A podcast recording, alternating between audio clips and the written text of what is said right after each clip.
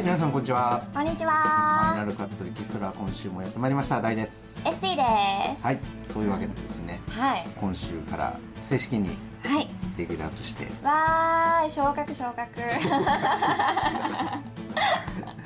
頑張ってください。はい頑張っていきますのでよろしくお願いします。もうえっとね2月も終わりに近づいてるっていう早いよね。この2月はね短いから早いですね本当。ね、ちょっと最近気になったことがあってですね。お何ですか？蘇民祭蘇民祭蘇民って何と蘇書くんですか？民ってね蘇生する蘇にね、はい。民族の民にね祭り。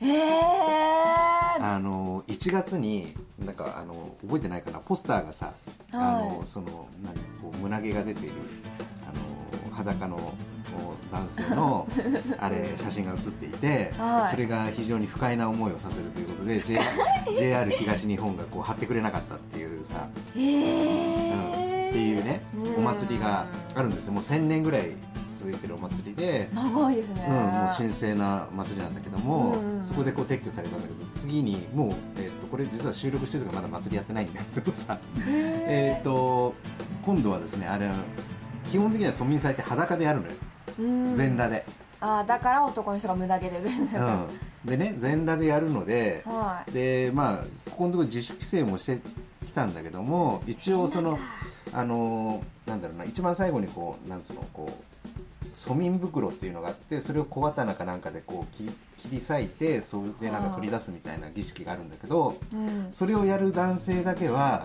全裸で後の人はふんどしつけてるのね今いろいろ配慮して配慮して、だけども警察からそれもわいせつ罪に当たるので、えーやるんだったらば何らかの措置を講ずるっていうのをいきなり言われてしまったわけですよ。ね、でとなくねここのところそういうことがさこう多くてさなんかうん。取り締まるところが違うんじゃないかみたいなね俺にしてみれば。そうですうん、ね、でも当然、まあ、不快に思う人もいるだろうし悪乗りしてきちゃう人もいるんだろうけども、うん。一応そうやって自主規制をして一応一般の人は全部ふんどしをつけないと参加しなきゃあ参加しちゃいけないとかってなってるようにう、ん。でちゃんとその管理できてるところの方だけ全裸っていうことだったらば、うん大元としてこの祭りはその神に近づくっていうかね神様に近い姿でやらなきゃいけないので基本は全全裸だったわけ。昔は。全員、うん。全員全裸で逆に言うと全裸の人じゃないとなんか草履すら履いちゃいけないみたいなね、へえ、うん。そうじゃないと参加できないっていうのが今や逆じゃない、そうですね。ちゃんとなんかしなきゃ、ね、してないといけないみたいなでもうん祭り本来のことから言うとそれだと全く祭りの本来の意味がどんどんどんどん薄まっていっちゃうわけじゃない、ん遠のいちゃいますよね。ね形だけなんとなくやってるみたいなね。うなんかそういうのはちょっとどうなんだろうっていうのね。ん、うん、伝統的なものなのに。思ったりするわけですよ。だからなんかその辺はねもうちょっとこうその歴史を守る方向からなんとかできないのかなってうん思ったりするわけですよ。はいまあ、そんな長いすみませんオープニングで、はいまあ、そんなわけで今週もはい よろしくお願いします。よろしくお願いします。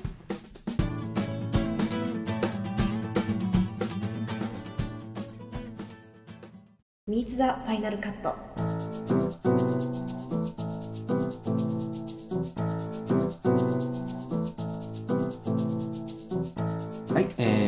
ファイナルカットのコーナーです、えー、前の週のですねファイナルカットでの、えー話を受けてやるんですがちょっと先週がですね自分で喋ってるもんですからそれをどうしろって言われても困るので、えーよろしくよろしくお願いします。全て投げます。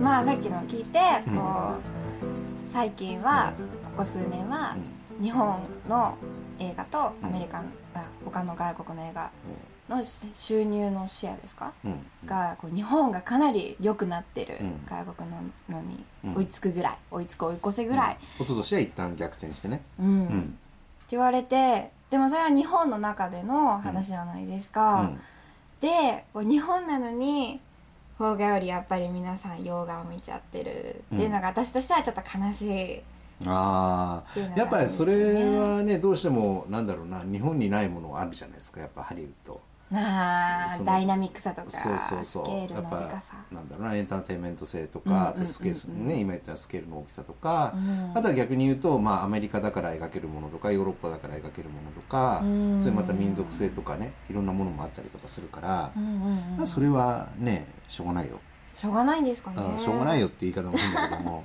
あとはでもそういうなんか対策系って言われるやつなんかこうはい。エンターテインメントとかあとは SF とか、ホラーのジャンルではね。あの日本はね世界的にも頑張ってるから。ああそうですよね。ね。うん。リングとかもそうそうそうそうそう。うんアメリカでやってましたもんね。だからそういうところでもうちょっと頑張ってくれるとうん。いいのかもしれないしそういう国際化っていうことで言うとはい。あの、ね、渡辺謙さんもそうだし、うん。えっと、真田広之さんもそうだし、うん。役所広司さんもそうだし、うん。まあちょっと違って言うのは菊池凛子さんとか、ね、いろんな形で今あの役者さんとしてはね、うん。あのハリウッド映画というか、まあ、海外の作品に、うん。ね、そのアジア圏だけではなくその英語圏のところの作品にうんうん。あのどんどん出てきているので、まあ、その辺はあのどんどんどんどん状況が変わっていくんじゃないのかなっていうのはな思いがあるよね。うん、うん。そうですね、あとはもう言葉だよね、言葉？うん、やっぱセリフは英語じゃないですか、はい。うん、だからやっぱそこの部分だろうな。あー乗り越えなきゃいけないのは、うん。なるほど。あのどうしてもだって英語圏で、えっと、やっていると、まあ、例えば日本だってこう日本で当てはまるとね、はい、えっと、青森弁と九州弁とってあるわけでじゃあ役柄が青森出身の人が何しとっとうとは言わないでしょ？はねででもその鉛とか関西鉛とか取って喋ってくれないと青森っぽくならないじゃないですか、いはい。簡単に言っちゃうとね。はい。で、えっと、これは、えっと、工藤由紀とかが言ってたんだけど工藤由紀が、えっとオーストラリアにしばらくいてあそこであの女優業というかね。ねあの映画を撮ったりとかしていてでその後にハリウッドに行った時に、はい。どうしてもその「あなたの英語はオーストラリアなまりですね」って言われたとえー、やっぱわかるんだ分かるわけだよね当然英語圏の連中にしてみりゃ。そうすると東洋の顔をしてうんオーストラリアなまりの英語をしゃべるっていうのは そこは直してもらわないと役柄にじゃあどうはめるのかとかってやっぱあるわけじゃない。はでもそれってきっと難しいと思うんですよ。何が難しいかっていうと、うんえっと、ずっと英語圏で育った人だと自分がオーストラリアなまりを喋ってるっていうのが分かるけどい、も、うん、分からないで直すのって結構難しかったりするじゃない？そうですよね、うん。ましてや自分の母国語じゃないですもんね、だからそういうのって難しいだろうなとか思ったりとかそういう、うん。あの言葉のねあの突っ込んでいくともうそこまでの言葉を操らないと、うん。やっぱなかなか難しいところは出てくると思うのね。要するに日本人の役とかアジア人の役だったら、はい。そのなんだ片言英語でいいわけだよね、うんうんうん。要するに東東洋人の英語でいいわけじゃない、そうですね、うん。あんまり流暢なネイティブ喋ってると本当かよみたいなさ 逆に嘘くさくねはい。聞こえたりとか見えたり向こうの人たちするかもしれないからその方が良かったりとかね、うんうんうん。だからすごくそういうのはデリケートで難しいと思うんだよね。まあずいぶん前に何年前だろうね15年ぐらい前にその海外のアーティストと仕事をした時にその人は日本にもいたことがあるので、はい。えっと、片言の日本語が喋れるんですよ。でニューヨークであの向こうのちょっとテレビ関係の人に紹介したりとかした時に、はい。えっと、その後にその、まあ、そのテレビ関係者の人は向こうにもう20年アメリカに20年住んでる人なので、はい。逆に感覚的にはもう日本人っぽくはないんだけども、うん、うん、でもそのぐらいいるとでその、えっと、アーティストの人が帰った後に「あの人ってスイスにいたね」って言うのよ「あ分かるんですか?」って言うから「いたでしょ?」って言うから、うんあの「確かに彼はスイスの学校うん。を出てますよ」ってうん。それはやっぱり言葉の鉛言から、葉、うん、ねえすごい鉛とかでナイーブな問題なんですね、うん。っていうと。だからそのぐらい分かっちゃうもんだからうん。なんかそういうところまで操れるようになるとかなり役の幅とかうんうん。広がってうん。いくんだろうけどね。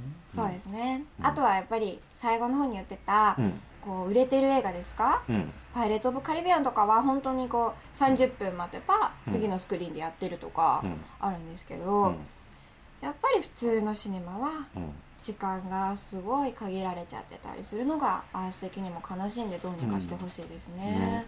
なんかその辺のねうまうまいアクセスの仕方っていうのはね、うん。なんかできるといいよね。はい。本当です。この前勝手に言ってたのはもうあの例えば夕方の時間はい。例えば6時半だったら6時半は、うん。もうどこも一斉に6時半、6時半にうん。同じ映画をってうんですか、いやうん。同じ映画じゃなくてもう全部6時半要するに旧スクリーン全部6時半。まあ物理的に無理かもしれないんだけども6時半スタートっていうのがあって、はい。それを中心になんか組み立てるとかね。から例えばさもう社会人の人だったら仕事が終わって、必ず6時半にい劇場に行けば何らか始まってると。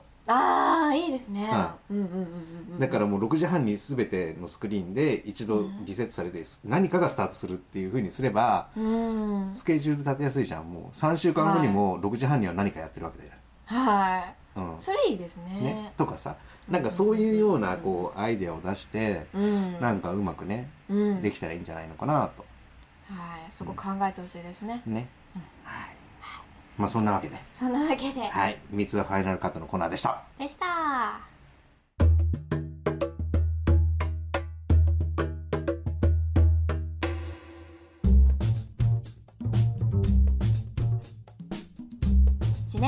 ート紹介のコーナーです。2月14日付のシネマチャートを発表します。まずは10位から4位まで。10位ウォーターホース。9位キッズ。8位 L チェンジ・ザ・ワールド。7位28週後6位ミスター・ビーンカンヌで大迷惑。5位テラビシアにかける橋。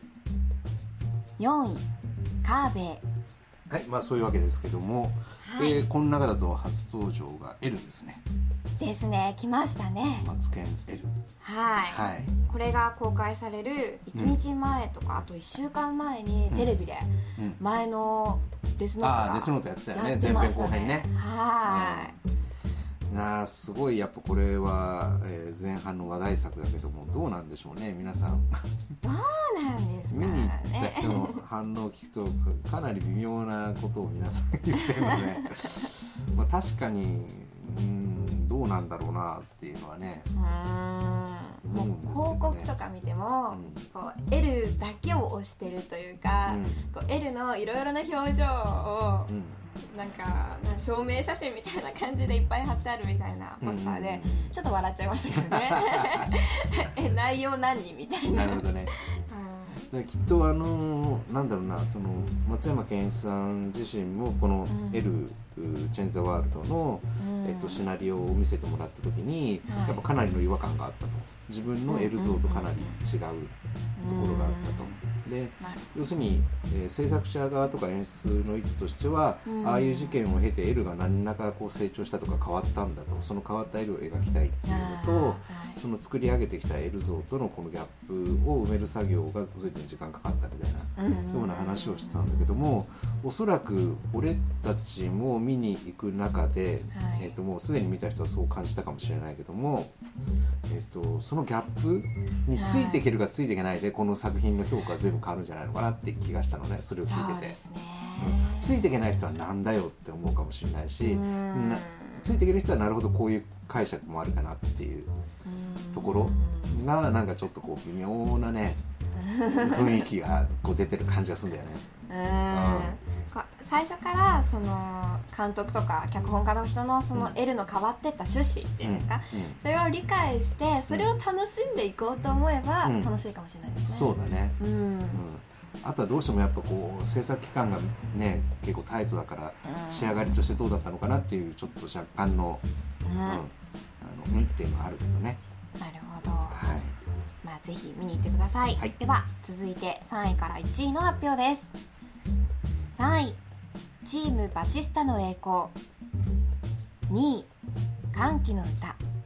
そして第1位はアメリカンギャングスターです。はいまあ、そんなわけでアメリカ・ギャングスターがですね2週連続1位なんですが、えっと、この中だと、えーチン・バチスタが、うん。えー初登場で、新しい。はい。うん。あのね、えーベストセラー原作のお映画化ということで、うん。うん、邦画ですね。邦画です。で竹内結子さん演じる医者はい。が、うん、と厚生労働省の職員の、えー、安倍博さんとこうなんか謎を解いていくということなんだけど、うん。僕原作は読んでないんですけどこれ原作竹内さんの役も男なんだよね。あそう原なんです作は。か。うん、だからなんかこの話をした時に、えーうん。竹内優子主演で映画化になったよっていうと本だけを読んだ人はあれ女性出てないよね。うん。会話になるらし。いよ、うん。本当にあの本が映画になったの？みたいな感じそうそうですよねそう。だからその部分がやっぱ原作との大きな変更みたいで、へえまあどういうねうん。仕上がりになってるのか、監督はあのアヒルとカモのコインロッカーの中村監督がこう手掛けてるんですけどもね、どどんな感じになるのかっていうのをちょっとこう皆さんの意見を聞きたいなとそうですね。思っております。はい、以上2月14日付のシネマチャート紹介のコーナーでした。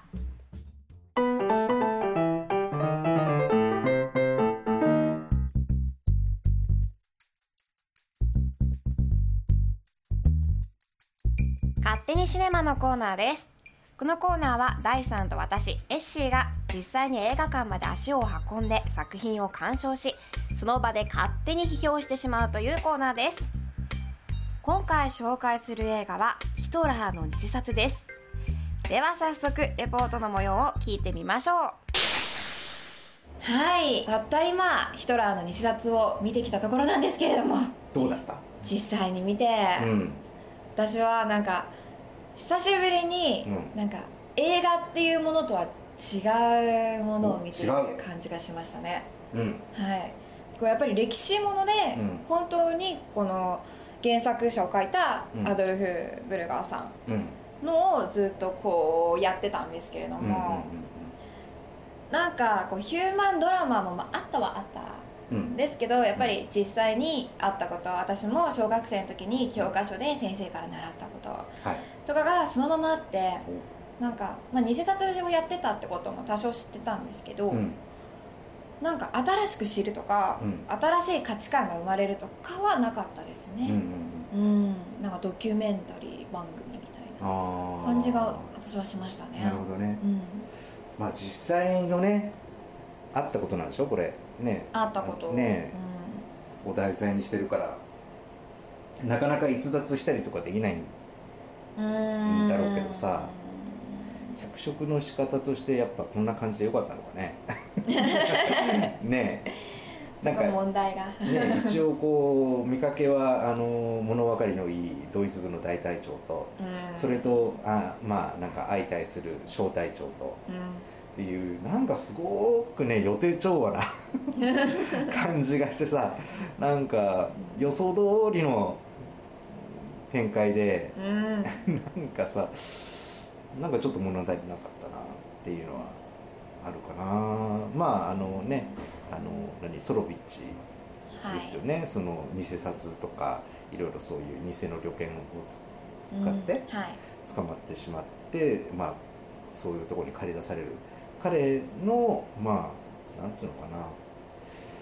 こう雰囲気はねなんなんとなくこうあの伝わってはきたんだけども、あのーなんかね一番最初に俺ちょっと気になったのが、えっと、お。オープニングで、うん。えっとなんだっけあのアルゼンチンかなんかに脱出する女のああはいはい。ののね。旅旅券かなんかそうを作ってくれってって言った時になんかこの絵を見た時に「あなたいい人なのね」なんていうセリフがは絵を見てい、うん、言ったところで、なんとなくあそうなるんだろうなって 思っちゃったんだよね。うん。あそれそこがなんかこうキーワードになってこういろいろあるんだろうなみたいなさ。ううん。ん感じがしてなんかもうちょっとすげえ悪でえやつの方が 面白かったかなと思うんだよね。はいというわけで、い。今回はヒトラーの偽札を見てきました、はい。もし興味のある方私もこんな熱く批判してみたいと思う方は、はい。ぜひぜひ見に行ってください、基本的にいい映画ですよ。辛口で言ってるけどなんで俺がフォローしてんだろうな。うん。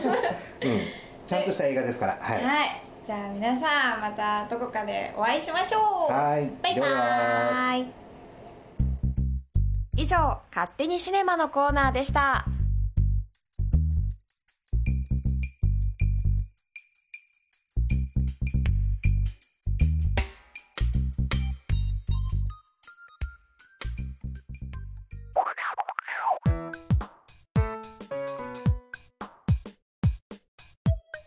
そういうわけであっという間にですねはい。またまた終わってしまいましたがはい。正式参戦。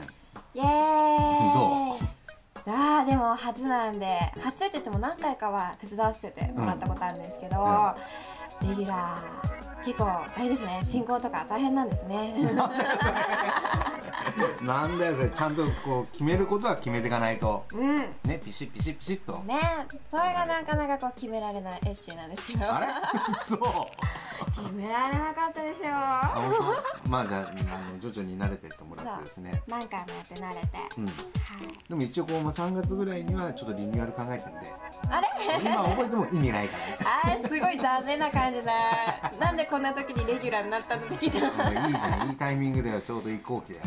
いいですかね。ね。うん。時代の節目に私がみたいな。そうそうそうそうそうバッチリでしょ。バッチリで。はい。この番組ではあなたからのメールをお待ちしています。最近見た映画で面白かった作品つまらなかった作品思い出に残った作品など理由も添えてもらえると嬉しいです。その他にも番組の感想でも OK ですよ。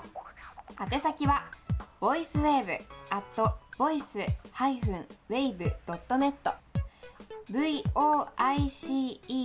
voicewave-wave.net です。どんどん送ってください。よろしくです。じゃあまた来週。バイバーイ